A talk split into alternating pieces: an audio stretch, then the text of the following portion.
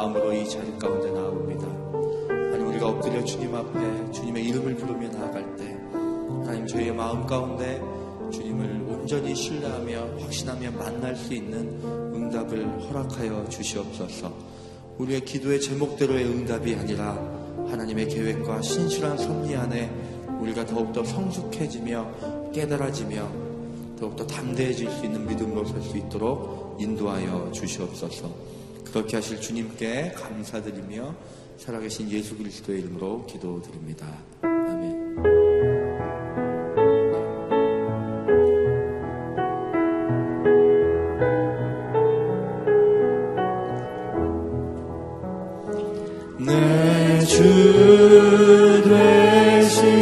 그풍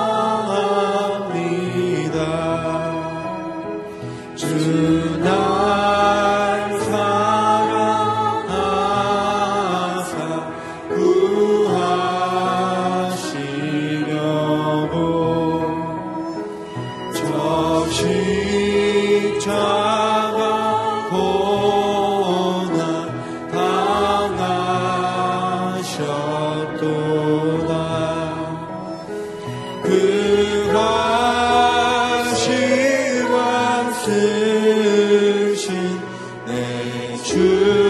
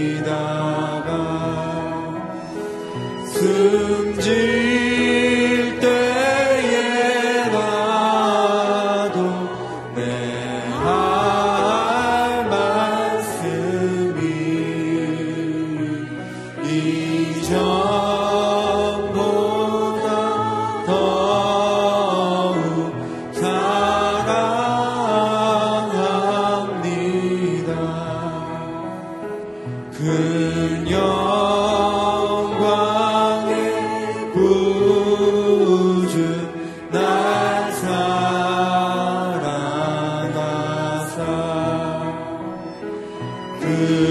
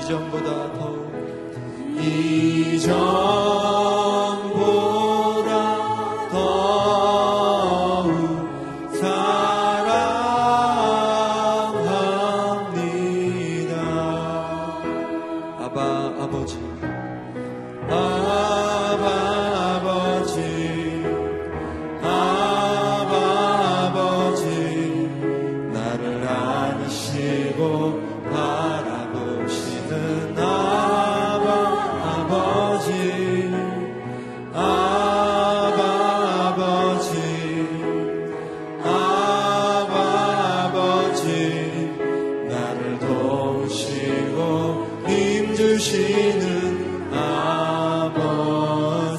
아바 아버지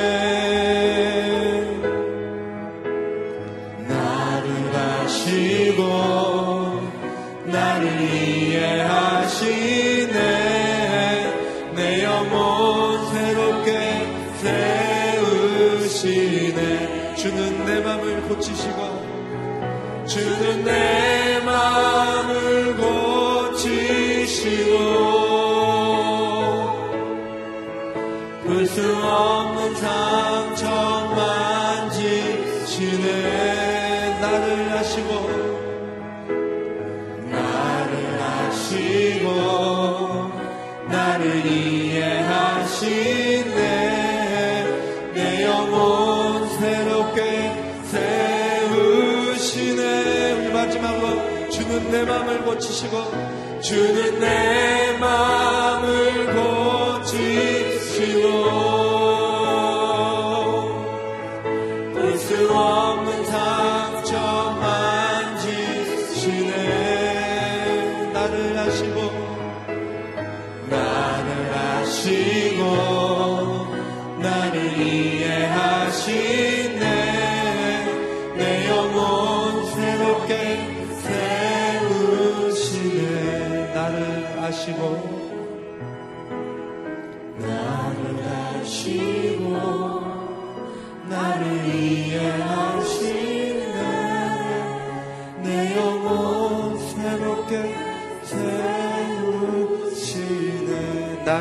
나를 아시고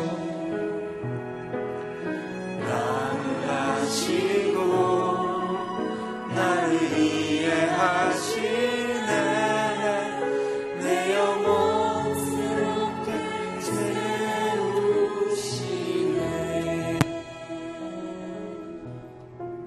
함께 기도하며 주 앞에 나가기를 원합니다. 하나님 이 시간 우리가 말씀을 듣고자 합니다. 이 말씀이 살아 역사하여 우리의 삶을 바꾸는 시간 될 수 있기를 원하오니 다시 한번 새롭게 주 앞에 나아가는 시간 될 수 있도록 인도하여 주시옵소서 듣는 것으로만 끝나는 것이 아니라 반응할 수 있기를 원합니다. 결단할 수 있기를 원합니다. 작정할 수 있기를 원합니다. 성령께서 역사해 주시옵소서 인도하여 주시옵소서 여러분 자신을 위하여 말씀을 위하여 기도하며 나가도록 하겠습니다. 하나님 아버지 오늘도 우리가 주님 앞에 나갑니다. 하나님 우리의 삶을 바꾸기를 원하시는 하나님 오늘도 우리가 말씀을 듣습니다. 말씀 가운데 역사해 주십시오.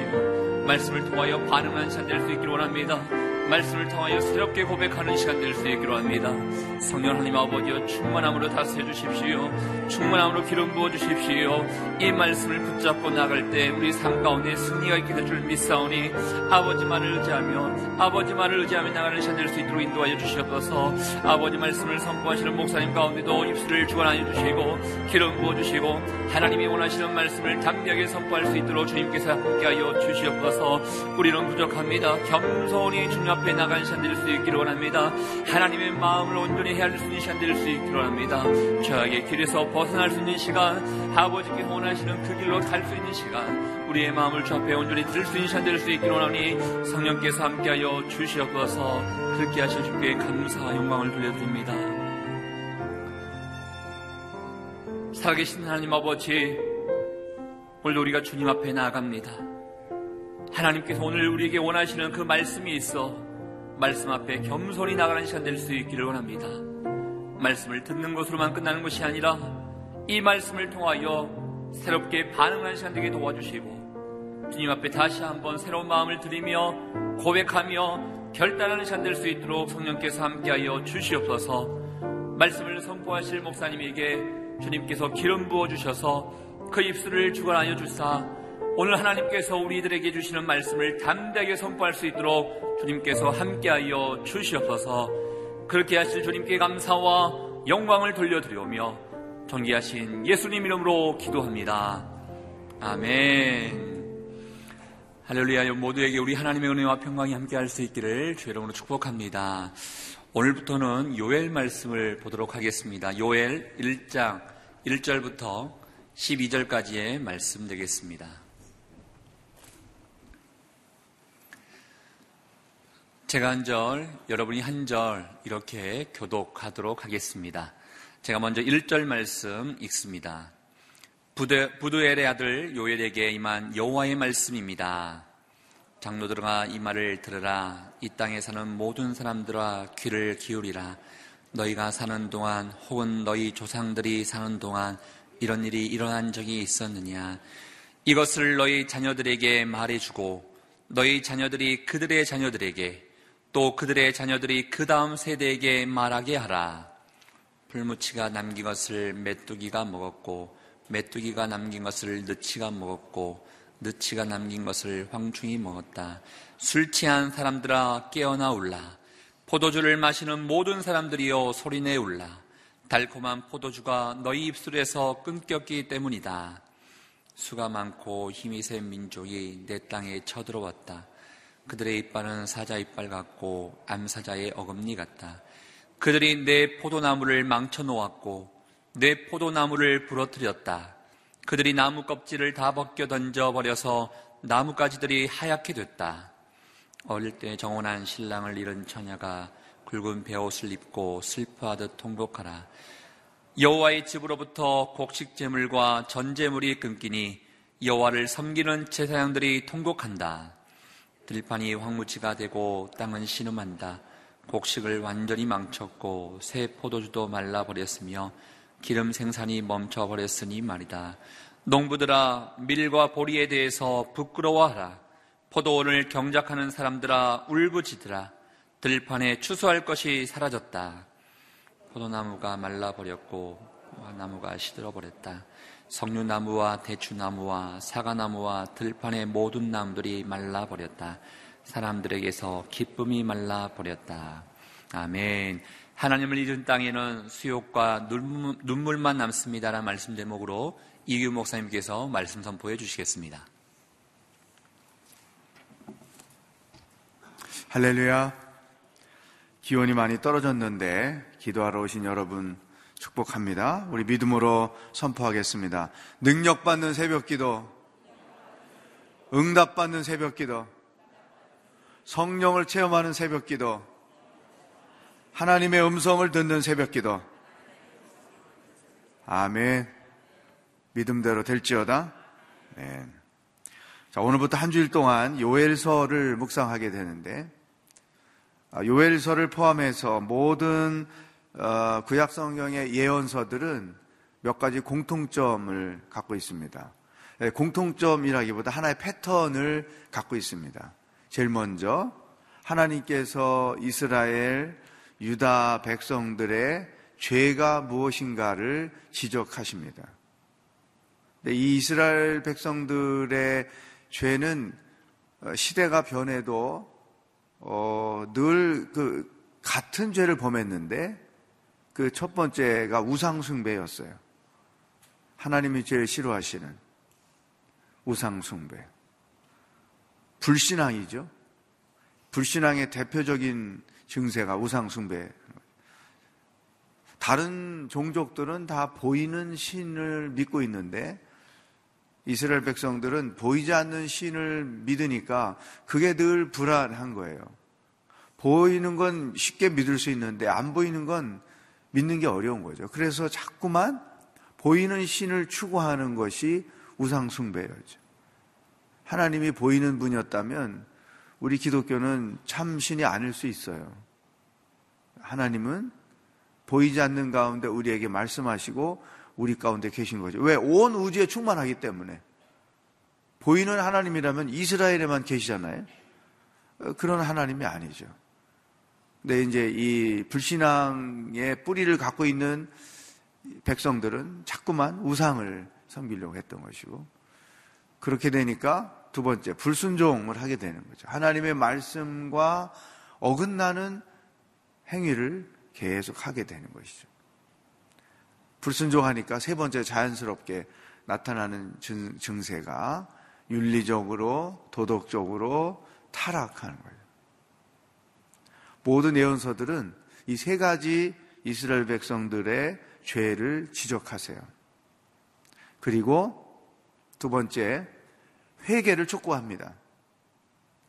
회개하라. 다양한 모습으로 돌아와라. 세 번째 회개했을 때 어떤 결과가 있을 것이고 회개하지 않을 때 이런 결과가 있을 것이다. 그것에 대한 결과를 설명하죠. 요엘서도 어, 예외 없이 그런 내용을 담고 있습니다. 자, 요엘서는 우리에게 무엇을 말씀하실까? 하나님께서 어, 오늘 우리나라가 처해 있는, 우리가 처해 있는 상황에 아주 맞는 말씀들을 하고 계신 것을 발견할 수 있습니다. 1절을 읽어보겠습니다. 시작. 부드렐의 아들 요엘에게 임한 여호와의 말씀입니다.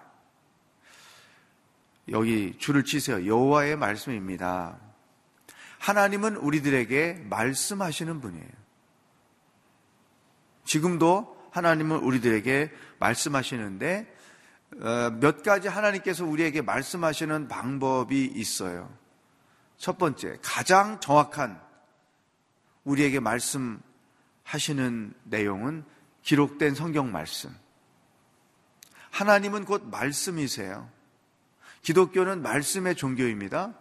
그래서 성경이 중요한 거예요. 왜냐하면 하나님께서 기록된 성경 말씀을 통해서 우리에게 말씀하시기 때문에 내 삶에 대하여, 민족에 대하여, 현 상황에 대하여, 내 가정에 대하여 성경을 통해서 계속 말씀하시는 거예요. 우리가 매일 하나님의 말씀을 묵상하는 것은 하나님의 음성을 듣는 거예요.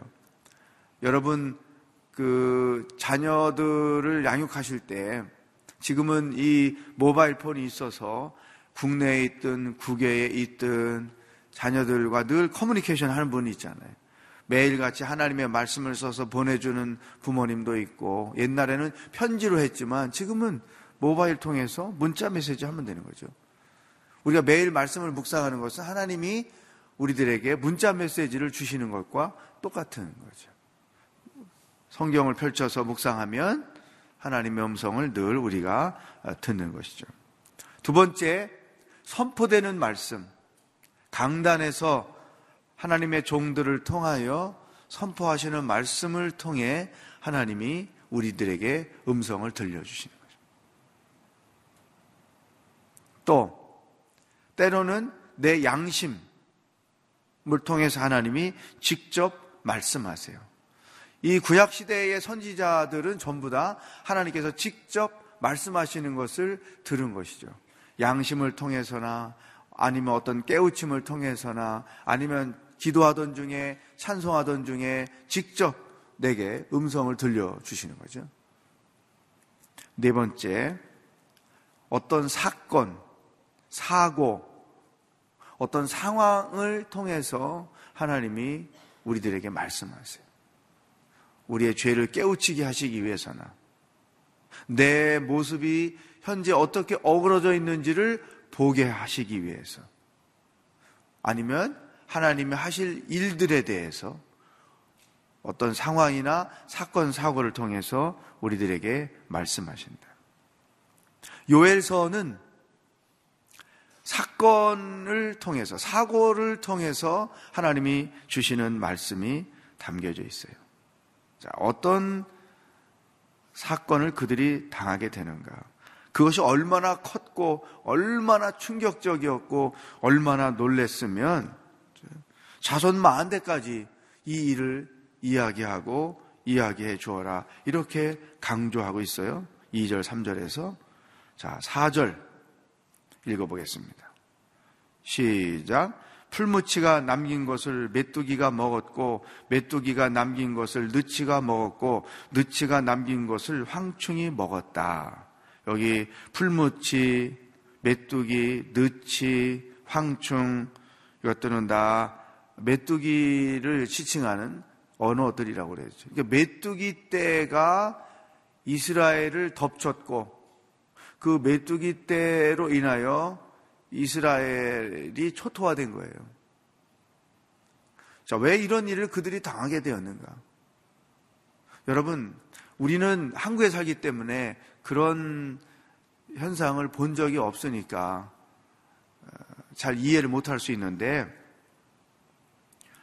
아프리카나 근동 지방의 역사 역사적으로도 보면 메뚜기 떼가 나타나서 한 그 넓은 농장을 완전히 흙만 남기고 싹 갉아버리고 마는 그런 일들이 있었던 거예요. 그러니까 그 애굽의 재앙이 그 이게 현실적으로 가능할까?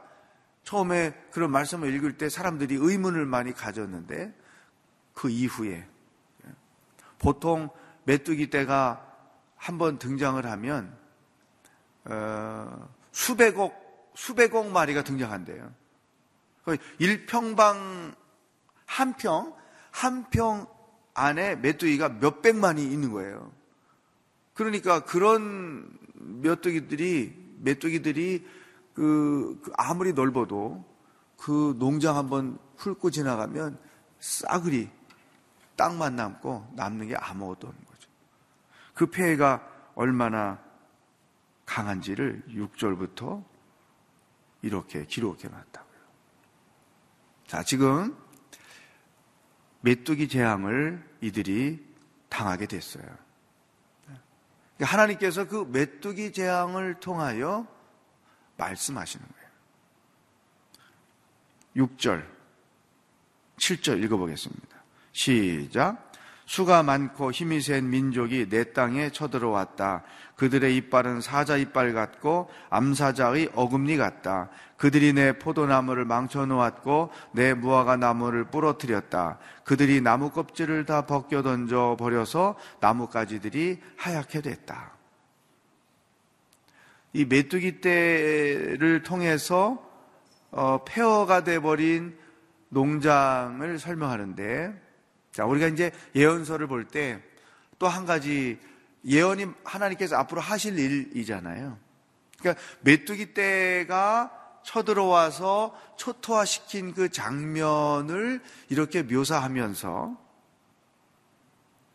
앞으로 바벨론이 1차, 2차, 3차 이스라엘을 쳐들어와서 바벨론에 의해서 예루살렘이 어떻게 멸망될 것인가? 그것을 보여주시는 거죠. 왜? 이스라엘이 우상숭배에 빠져 있고, 불순종에 빠져 있고, 타락에 빠져 있었기 때문에. 그들이 타락에 빠져 있는 모습을 어떻게 설명했느냐? 5절 보세요.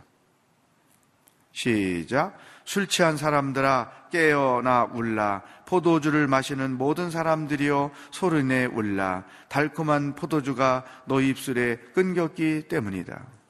이 포도주에 취해 있는 사람들 달콤한 포도주에 취해 있는 사람들 그것이 아주 상징적으로 현재 이들의 상태를 정확하게 보여주고 있는 거죠.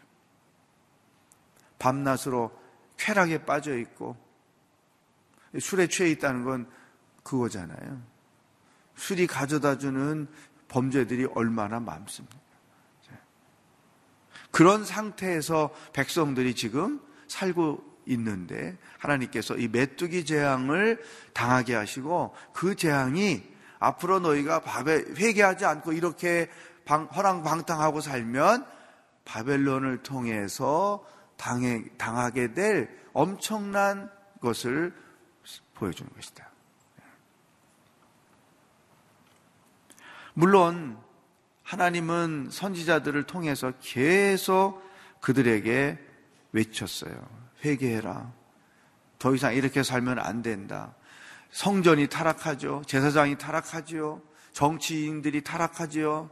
따라서 백성들이 타락하죠. 온 나라가 타락해 가는 거예요. 하나님이 선지자들 통해서 회개하고 돌아올 것을 촉구하는데 그런 거 듣기 싫다고 선지자들을 때리고 선지자들을 가두고 그 틈에 또 가짜 선지자들이 나타나 가지고 왕이 무조건 뭘 얘기하면 옳습니다. 하나님의 뜻입니다. 동조하지요. 그러니까 아주 세트로 제사장들이나 왕들이나 정치인들이나 백성들이나 모두가 세트로 멸망을 당할 수밖에 없도록 심각한 상황에 처해 있는 거죠. 하나님께서 말로 하시다가 안 들으니까 메뚜기 재앙을 보내시고 그 재앙을 통해서 앞으로 너희들의 운명이 바벨론이라는 나라를 통해서 이렇게 될 것이다. 하나님께서 사건을 통해서 이스라엘 백성들에게 말씀을 하셨다는 것이죠. 이 재앙을 통해서 어떤 고통이 그들에게 임하는가. 그것들을 이제 8절부터 쭉 써놨어요. 그 고통의 정도를 이렇게 표현할 수 있어요. 8절. 9절 시작. 어릴 때 정원한 신랑을 잃은 처녀가 굵은 배 옷을 입고 슬퍼하듯 통곡하라. 여호와의 집으로부터 곡식 제물과 전 제물이 끊기니 여호와를 섬기는 제사장들이 통곡한다. 이, 이 어릴 때 정혼한 신랑을 잃은 처녀가 얼마나 통곡하겠어요. 왜? 평생 혼자 살아야 되는데. 결혼, 결혼도 못 해보고 평생 혼자 살아야 되는데 얼마나 슬픈 일이겠어요? 그러니까 이스라엘이 회개하지 않을 때, 유다가 회개하지 않을 때 겪게 될 그 고통의 어떤 레벨을 표현하고 있는 거예요. 또 제사장들이 통곡해요. 왜? 성도들이 헌금할 게 없는 거예요. 그러니까 하나님 앞에 나와 바칠 게 없죠. 그러니까 제사도 못 드리죠.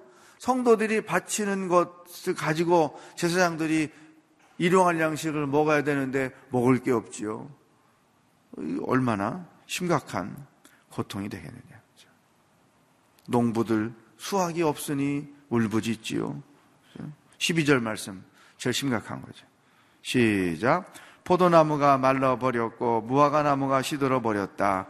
석류나무와 대추나무와 사과나무와 들판의 모든 나무들이 말라버렸다. 사람들에게서 기쁨이 말라버렸다. 거기다 줄을 치세요. 사람들에게서 기쁨이 말라버렸다. 여러분, 자, 이 사건을 통해서, 이 메뚜기 사건을 통해서 우리가 하나님의 음성을 들어야 될 것 몇 가지를 나눠봅시다. 우리가 일상생활을 하면서 때로는 이해할 수 없는 일을 만나잖아요.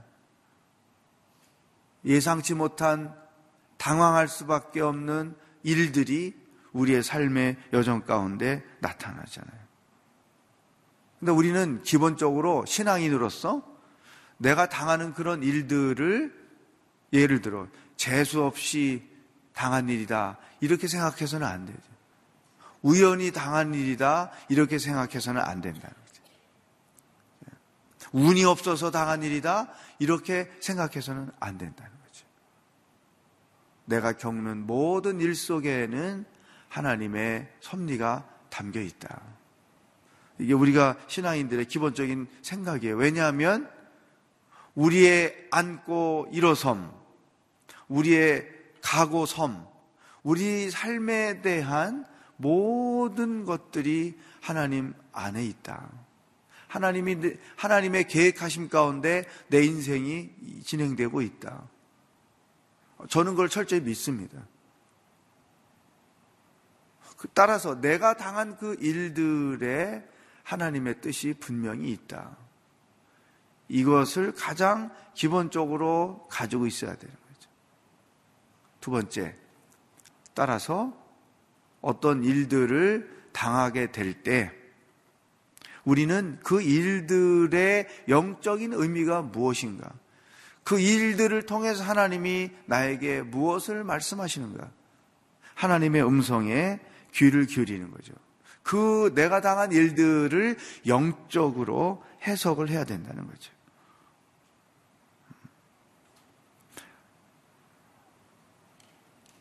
여러분, 우리가 아무리 힘든 일을 당하고 아무리 이런 애통할 수밖에 없는 고통스러운 일을 당한다고 해도 그 일을 통해서 하나님이 내게 말씀하시는 의미를 깨닫잖아요. 그러면은 그 고난을 감당하기가 쉬워져요. 왜? 고난의 의미를 알기 때문에. 또 그 영적 의미를 발견을 하게 되면 믿음이 더 생겨요. 내가 처한 그 현실, 내가 처한 상황을 이겨낼 수 있는 믿음이 생겨요. 이거를 그냥 억울하다, 왜 내가 이런 일을 겪어야 되나? 어떤 영적 의미를 빼놓은 상태에서 그 일을 자꾸만 바라보면 감당하기도 어렵고 믿음도 안 생겨요. 오히려 거꾸로 하나님께 대하여 원망하거나 불평하거나 실망하거나 불신앙적 요소들만 내 마음에 생기는 거예요. 그렇지만 영적인 의미를 알면 고난도 감당하기 쉽고 믿음도 생기고 믿음이 있으니까 그 다음에 소망이 생기는 거예요. 하나님을 붙잡는 거죠. 주님께 구원이 있습니다. 주님께 소망이 있습니다. 이것이 우리가 시편 이 요엘서 끝나면 또 12월 달에 시편을 묵상하는데 시편 속에서 다윗이 취했던 방법이죠. 철저하게 영적 의미를 캐치하고 믿음이 생기고 하나님께 소망을 두고 하나님은 나의 피할 바위시오 나의 산성이시오 나의 반석이시오 이런 사흘로부터 쫓김을 당하며 죽음의 위기에 처할 때마다 하나님을 바라보고 하나님께 소망을 두고 하나님께 구원이 있음을 확실하게 붙잡고 나가죠. 그러니까 하나님께서 내가 당한 그 일들을 감당할 수 있는 능력을 공급해 주셔서 상황을, 사건을 이겨 나가는 것이다.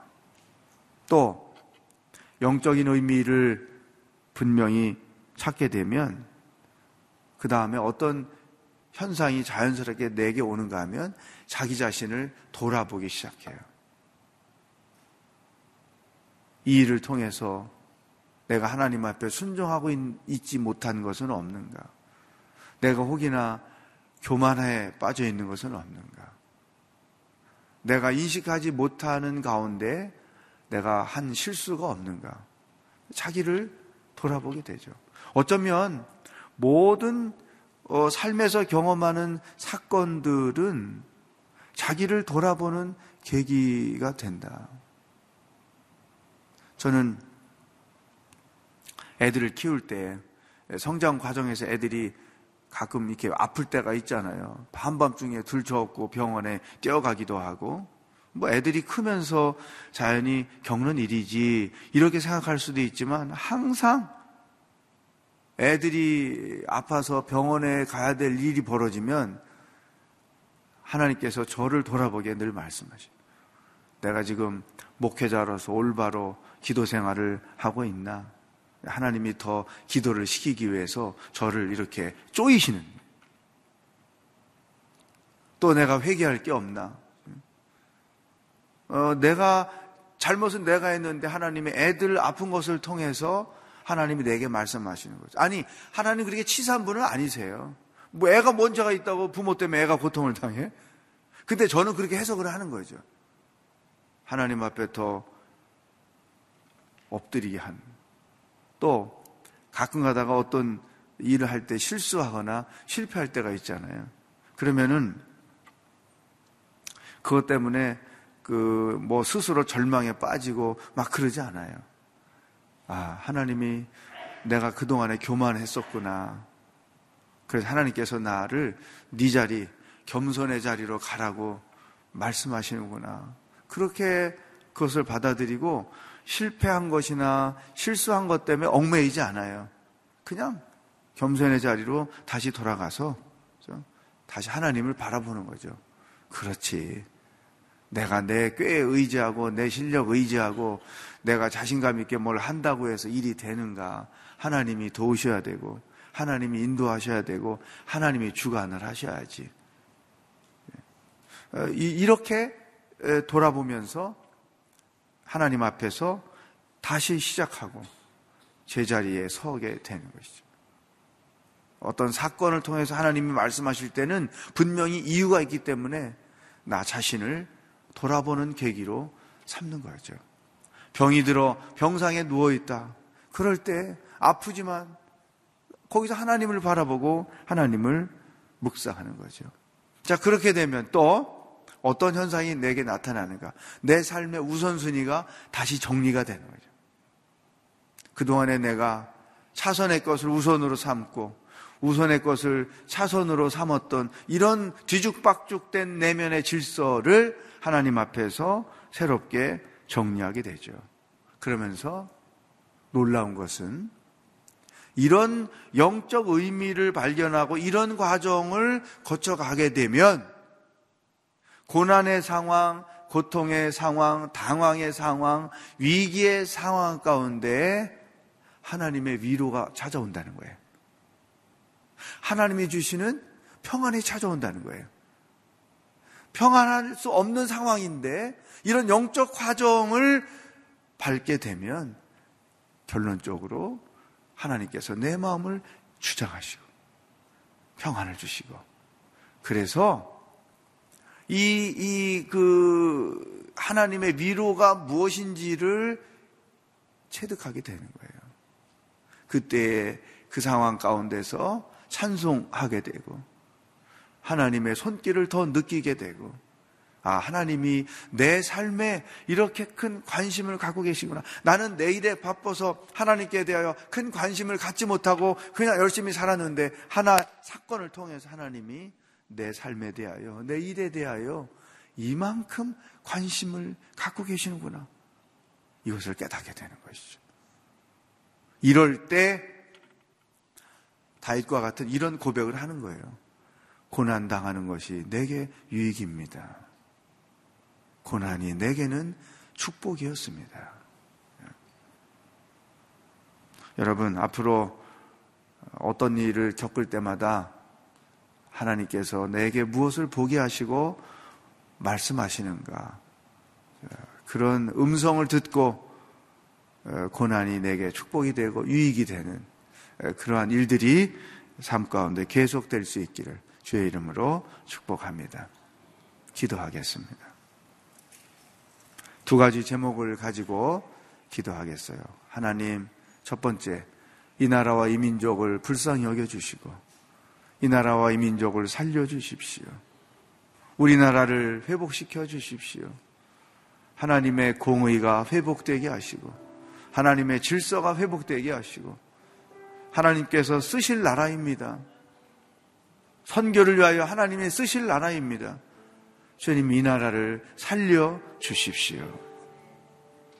두 번째, 하나님 영적 통찰력을 주셔서 내가 당하는 사건, 사고들, 크고 작은 그 일들 속에 담겨 있는 하나님의 의도, 영적인 의미를 발견하고 아버지 하나님 안에서 나를 돌아보고 내 삶이 하나님 안에서 새로워지는 기회를 삼는 지혜로운 자가 되게 하여 주시옵소서. 이 두 가지 제목을 가지고 다 같이 기도하겠습니다. 하나님 아버지, 오늘도 무엇을 생각하며 어떻게 하루를 살아야 하는지 말씀을 통해서 가르쳐 주시니 감사합니다. 하나님 먼저 우리나라를 위하여 기도합니다. 이 나라와 이 민족을 불쌍히 여겨 주시옵소서. 우리나라를 극률히 여겨 주시옵소서. 우리나라를 살려 주시옵소서. 하나님의 영광을 위하여 쓰임 받을 나라입니다. 복음을 위하여 쓰임 받아야 할 나라입니다. 이 추락된 인격과 위신을 하나님 살려 주십시오. 다시 회복시켜 주십시오. 복음을 가지고 땅끝까지 나아가 증거하기에 합당한 나라로 존경받고 인정받는 나라로 다시 설 수 있도록 이 나라와 이 민족을 불쌍히 여겨 주시옵소서. 우리나라 뒤에서 이 나라를 지배하고 이 나라를 어둡게 만들어가는 악의 모든 세력들, 사단의 권사들을 물리쳐 주시고 오직 하나님의 회복과 하나님의 질서와 하나님의 평강이 다시 이 땅을 주장한 그러한 나라가 될 수 있도록 인도하여 주시옵소서. 하나님, 우리 삶에서 사건과 사고를 통하여 말씀하시는 것을 인하여 감사를 드립니다. 크고 작은 일을 겪을 때마다 그것 때문에 불평하고 절망하고 좌절하고 불신앙적으로 반응하지 말게 하여 주십시오. 내가 당한 그 일들 속에 담겨 있는 영적 의미를 발견해서 믿음이 더 강해지고 하나님의 뜻을 분별할 줄 알고 자기 삶을 돌아볼 줄 알고 우선순위를 다시 정리할 줄 알고 그래서 하나님이 주시는 평강까지도 경험하며 성숙한 인생을 살아가도록 우리들의 삶의 여정을 주장하시고 인도하여 주시옵소서. 하나님, 우리나라를 살려주십시오. 우리나라를 불쌍히 여겨 주십시오. 이 나라와 이 백성을 극률히 여겨 주십시오. 속히 하나님의 손길이 이 땅 가운데 회복되게 하시고 모든 성도들과 교회가 회개하며 우리를 회개하라고 하나님께서 말씀하고 계시오니 우상을 버리고 불신앙을 버리고 불순종을 버리고 하나님 앞에로 돌아오는 기회가 되도록 성령 하나님 인도하여 주시옵소서. 오늘도 우리와 동행하실 하나님을 기대하며 예수 그리스도의 은혜와 하나님 아버지의 사랑과 성령의 교통하심이 영적 의미를 발견하고 자기를 돌아보며 하나님 앞에 바로 서기로 결단하는 기도하는 모든 백성들 위에 복음을 들고 수고하시는 선교사님들과 고통 가운데 있는 이 나라 이 백성 위에 영원히 함께 하시길 축원하옵나이다. 아멘.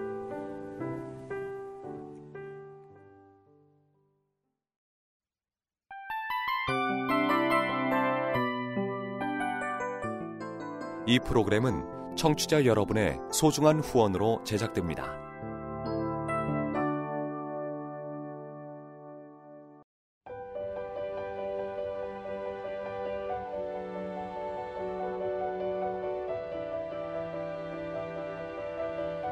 세상에는 수많은 교회들이 있지만 더 깊이 있는 말씀 강해를 찾기 위해 크기로만 교회를 선정하지 않습니다.